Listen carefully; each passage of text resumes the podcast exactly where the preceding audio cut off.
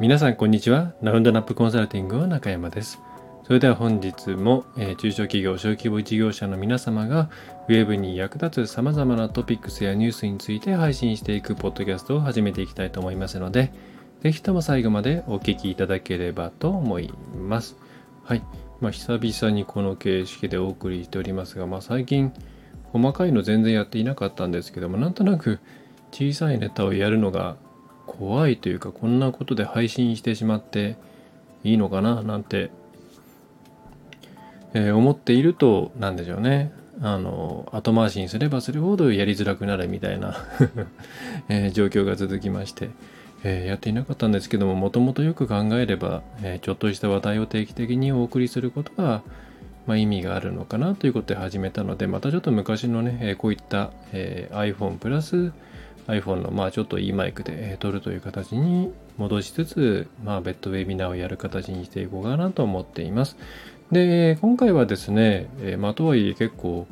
え重大な話題ではあるんですけれども、えー、ワードプレスのプラグインの脆弱性、まあ、ブルネビリティっていうやつですね、えについての、えー、少しお話をさせてもらおうと思います。で、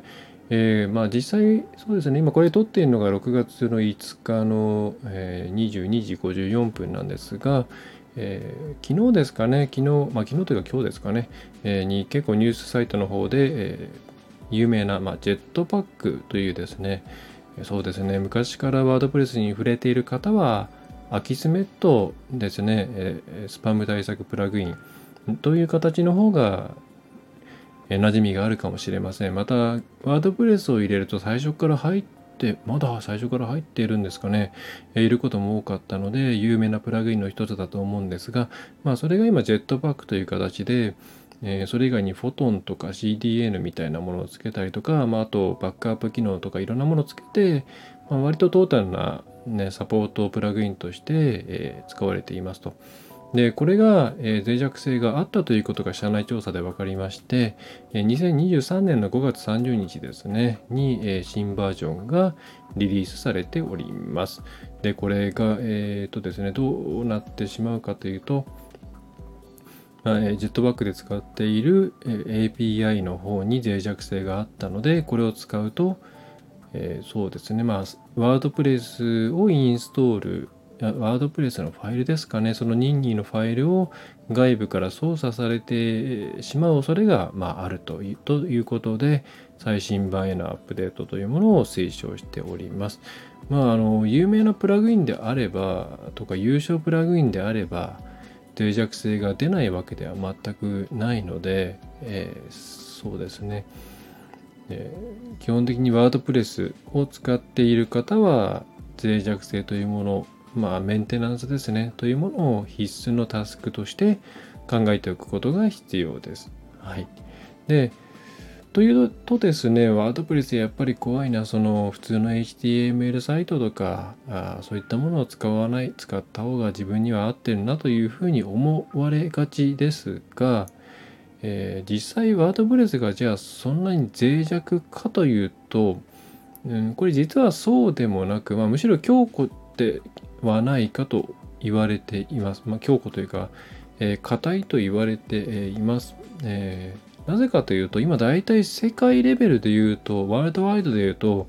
60%ぐらいのウェブサイトがワードプレスで作られていると言われています。すごいですね。半分以上です。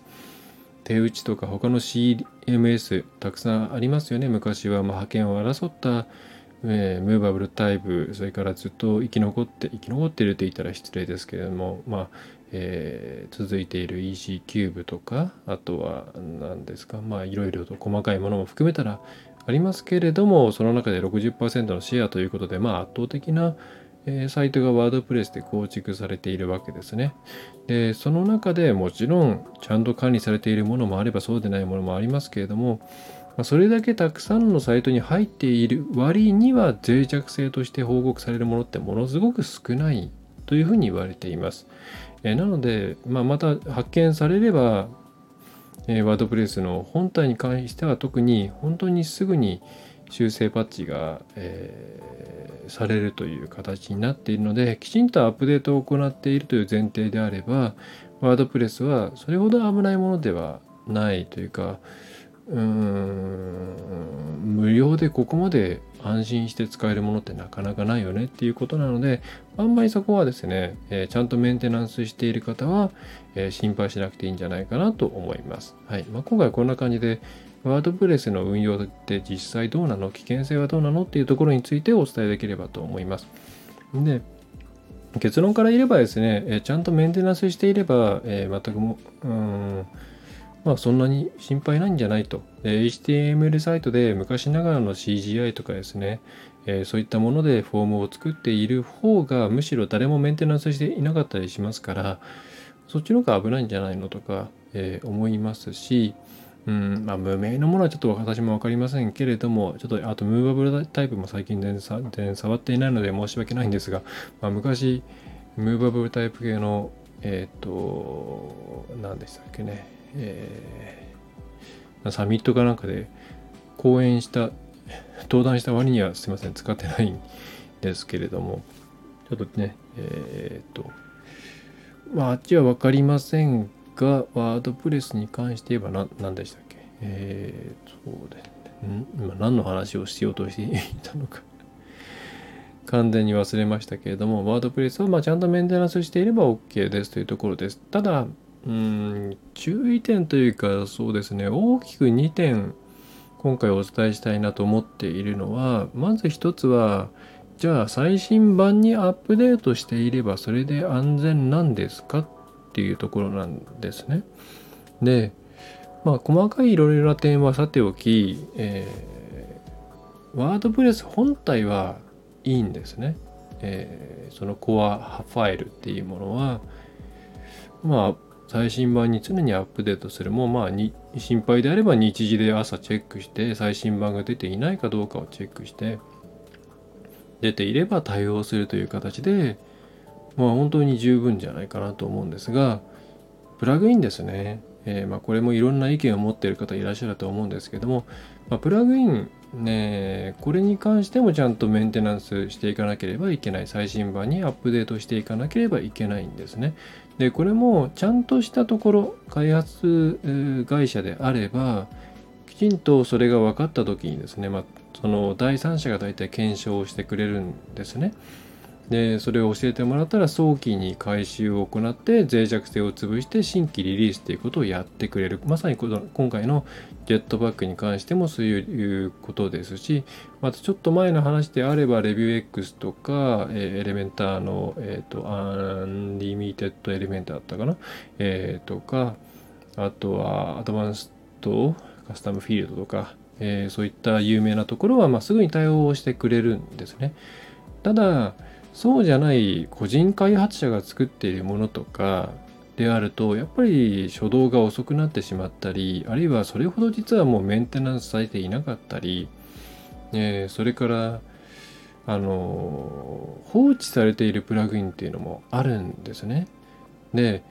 アップデートがあってアップデートが適用されていませんっていうアラートはワードプレスの方でね見えるんですけれども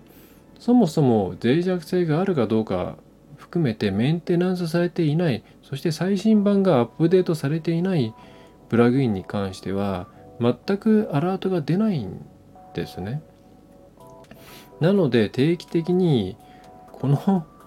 プラグイン生きてるかなというのをチェックする必要が本当はあります。はい。で、開いてみると意外とですね、その最後のアップデートから1年間経っていますとか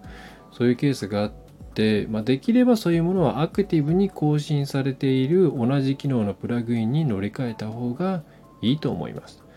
またプラグインを入れる時にもどうしてもプラグインって入れてると楽しくなってくるんでいっぱい入れちゃうんですけれどもうんなるべくメジャーどころで、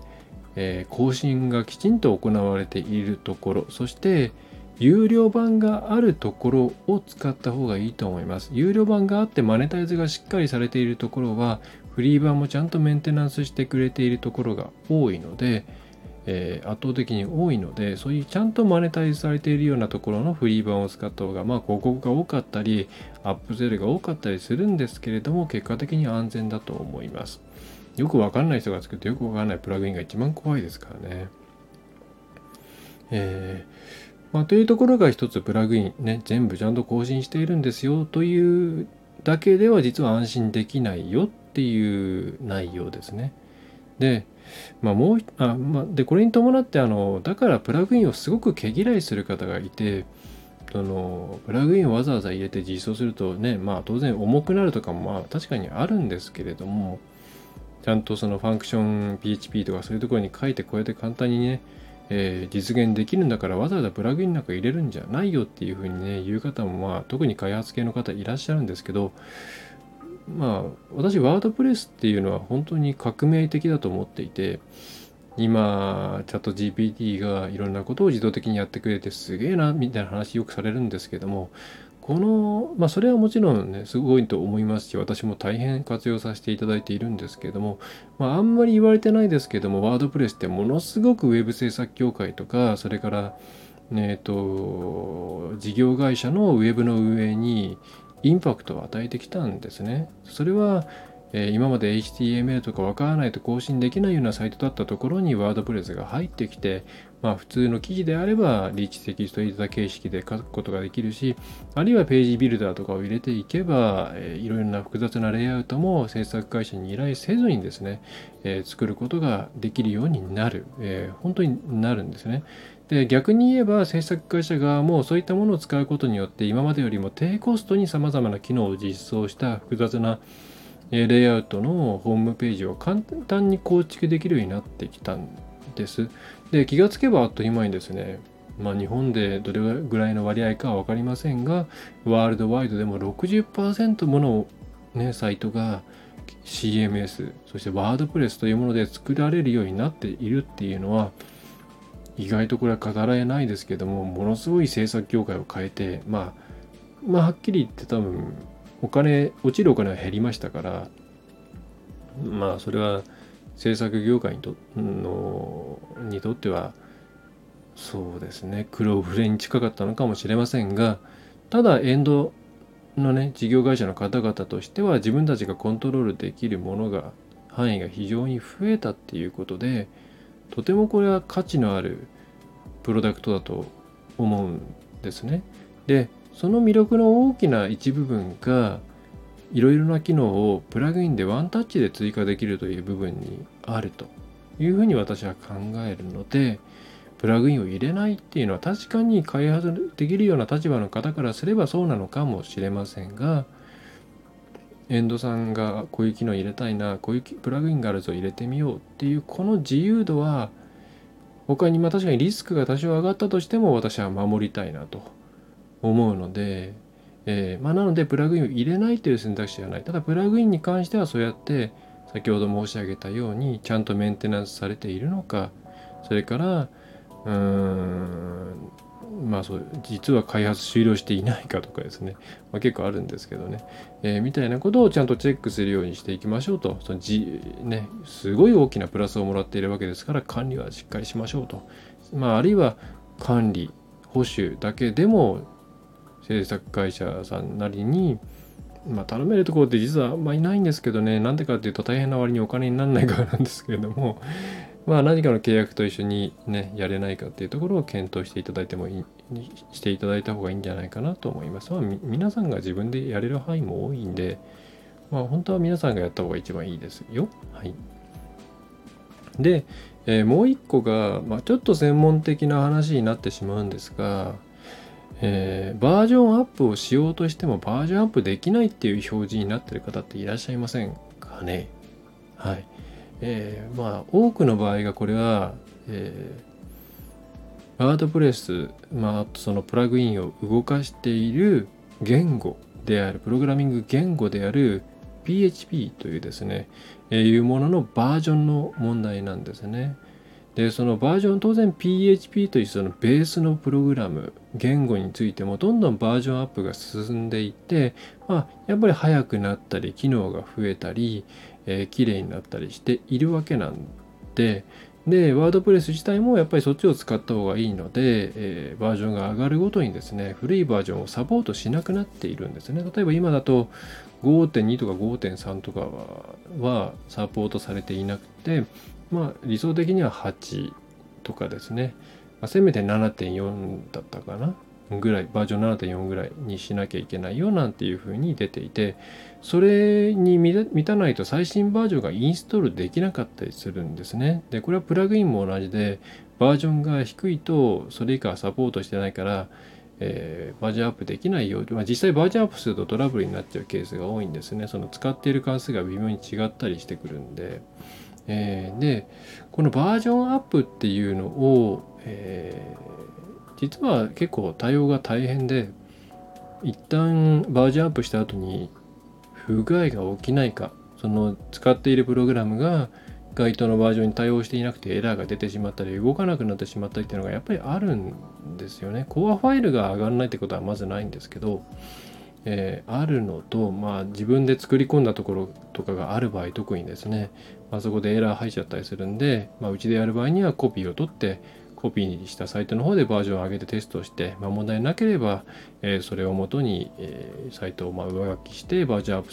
するっていうような慎重なやり方をするんですけれども、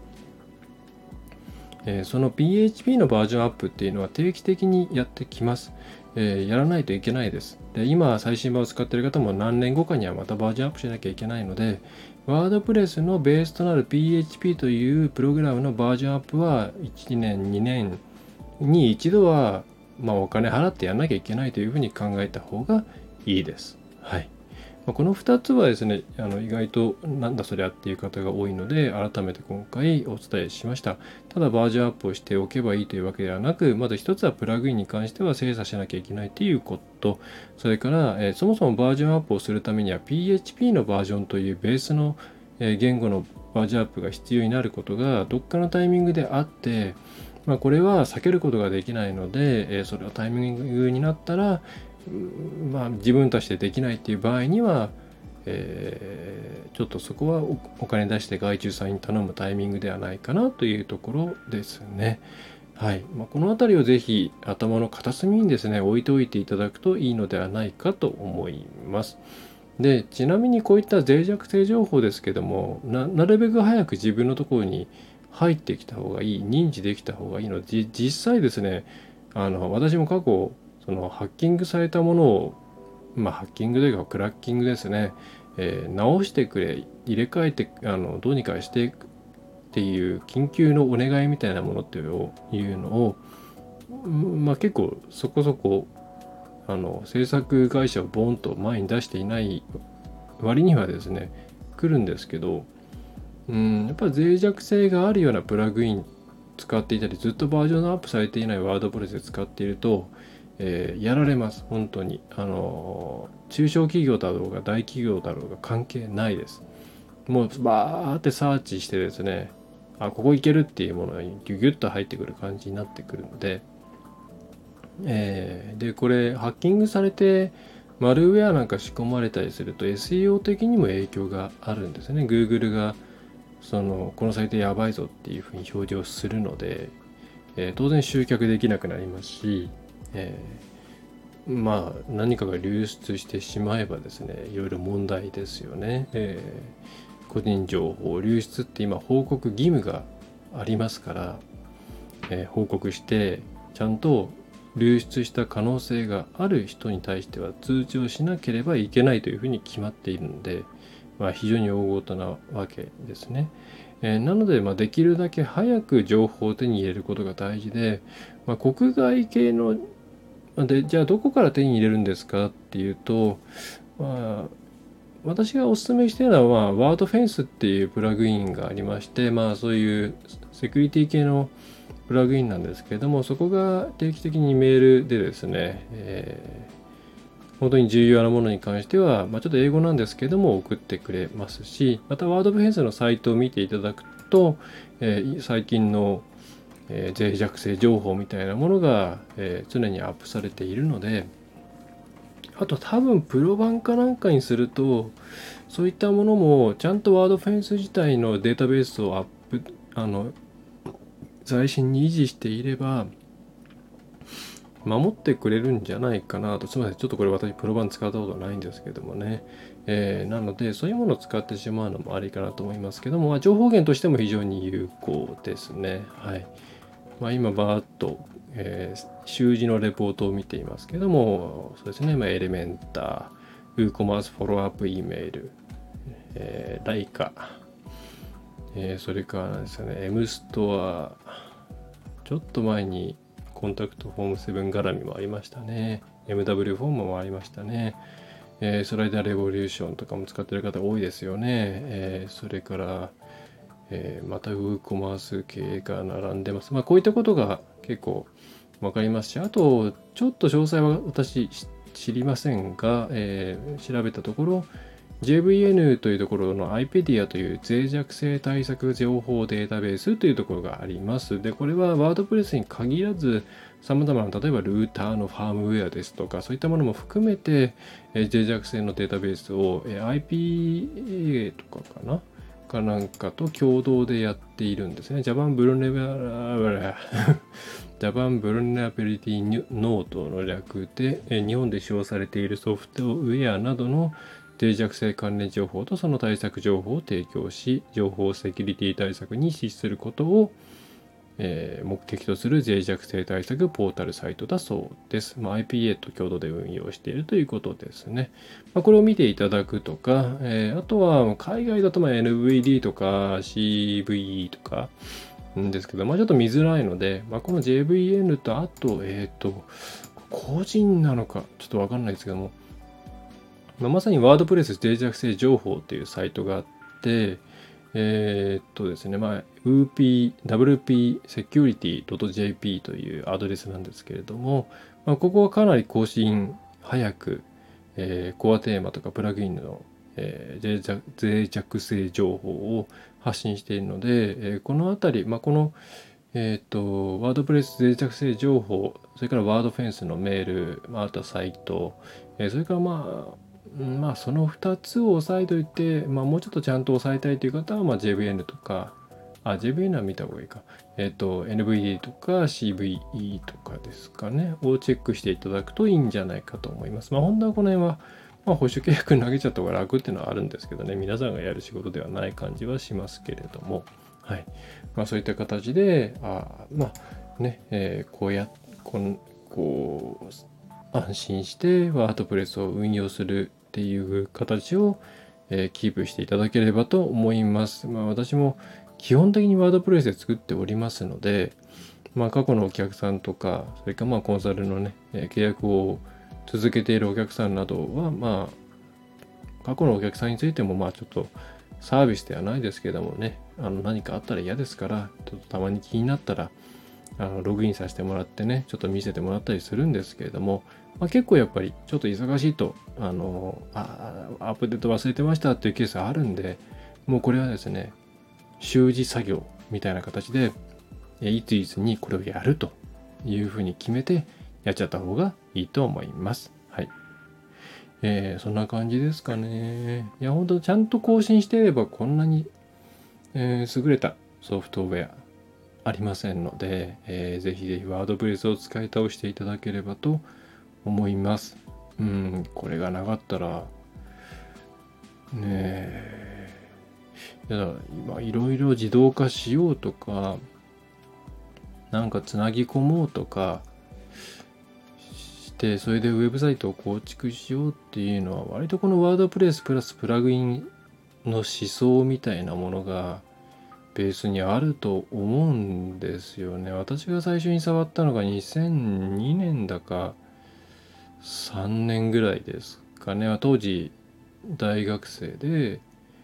えー、所属しているサイトのホームページ、違うわ、えー、違いますね。当時、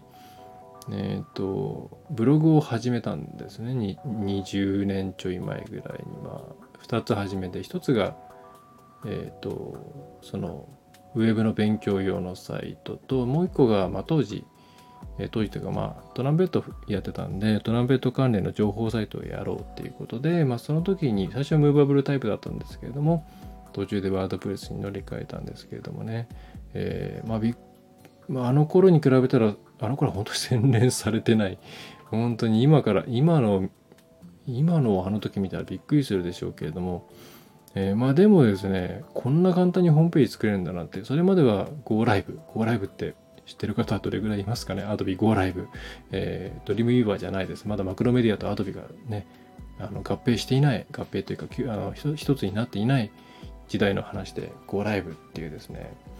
えー、Go ライブの前にも何かあったんですけどもね、まあ、ホームページを作るソフトがあって、それでポチポチ作っていたんですけども、まあ大変でめんどくさくて、サークルのホームページはそれで作ったんですけども、テーブルで、テーブルで作りましたよ。テーブルレイアウトで作りましたけれども、えー、まあそれの大変さから比べたらこんなに簡単にページを量産できるってああ恐ろしいものがあるなということでまあ当時無料だったムーバブルタイプ3点いくつ ?2 点いくつくらいから使って4点いくつぐらいまでかな？覚えてないですけど使ってワードプレスって面白そうなものが出てきたんでワードプレスの1点いくつですね、えー、から使っていますけどもまあそこから見て今いくつですか？6点いくつですかね。まあすごいですよねという感じなんで、えー、まあそんななんか一緒にでそれで今のはまあうちの、まあ、勉強用ブログとして立ち上げた最初は七転び八起きっていうサイトで、まあ、ウェブマーケティング情報 SEO 情報っていうのを、まあ、海外のネタを中心に紹介するっていうサイトまあ結構、まあ、当時としては自分で言うのもなんですけども結構レアなブログで他にいくつか複数しかなかったんじゃないですかね。えーまあ、そこからま今の形最終的に今の形になって、まあ、今のうちのラウンドナップのブログにま吸収される形になるわけなんですけれども、まあ、その中でワードプレスがなかったらこんなに効率的に運用できていたかなというふうに思うくらいなので、えー、使っている方は本当に使い倒していただければいいと思いますしまたこれをそのワードプレスをきっかけに PHP っていうプログラムとか HTML とかね、えー、まあ、HTML はプログラムじゃないですけれども、まあ、いろんなことをこう楽しんでもらえたらいいななんていうふうにも思います。はい。ま、ちょっと最後雑談風になってしまいましたが非常に面白いプラットフォームなのでこれからこの業界に入りたいとか、えー、こういうふうに自由にねホームページ作っていきたいという方はワードプレスから入って丁寧にいろんなことをやっていくといいのではないかなと思います。ただ、あんまり案件はないですよ。あの、制作業界はもうかなり社用に入ってますんで、えー、個人でね、やる時代になってますんで、えー、あんまりそこで稼ごうとは思わない方がいいと思います。はい。えー、それでは今回はそんな感じですね。はい。え、まだ引き続き配信をして、配信というかまあ、ポッドキャストを出していきますので、お付き合いいただければ幸いです。それでは最後までお聴きいただきましてありがとうございました。何かホームページ、え、ウェブの戦略、さまざ、まなこと、えー、まるっと、えー、サポートしております。中小企業専門のウェブコンサルタント、制作、SEO などなどやっております。ラウンドナップウェブコンサルティングの中山がお送りいたしました。また次回もよろしくお願いいたします。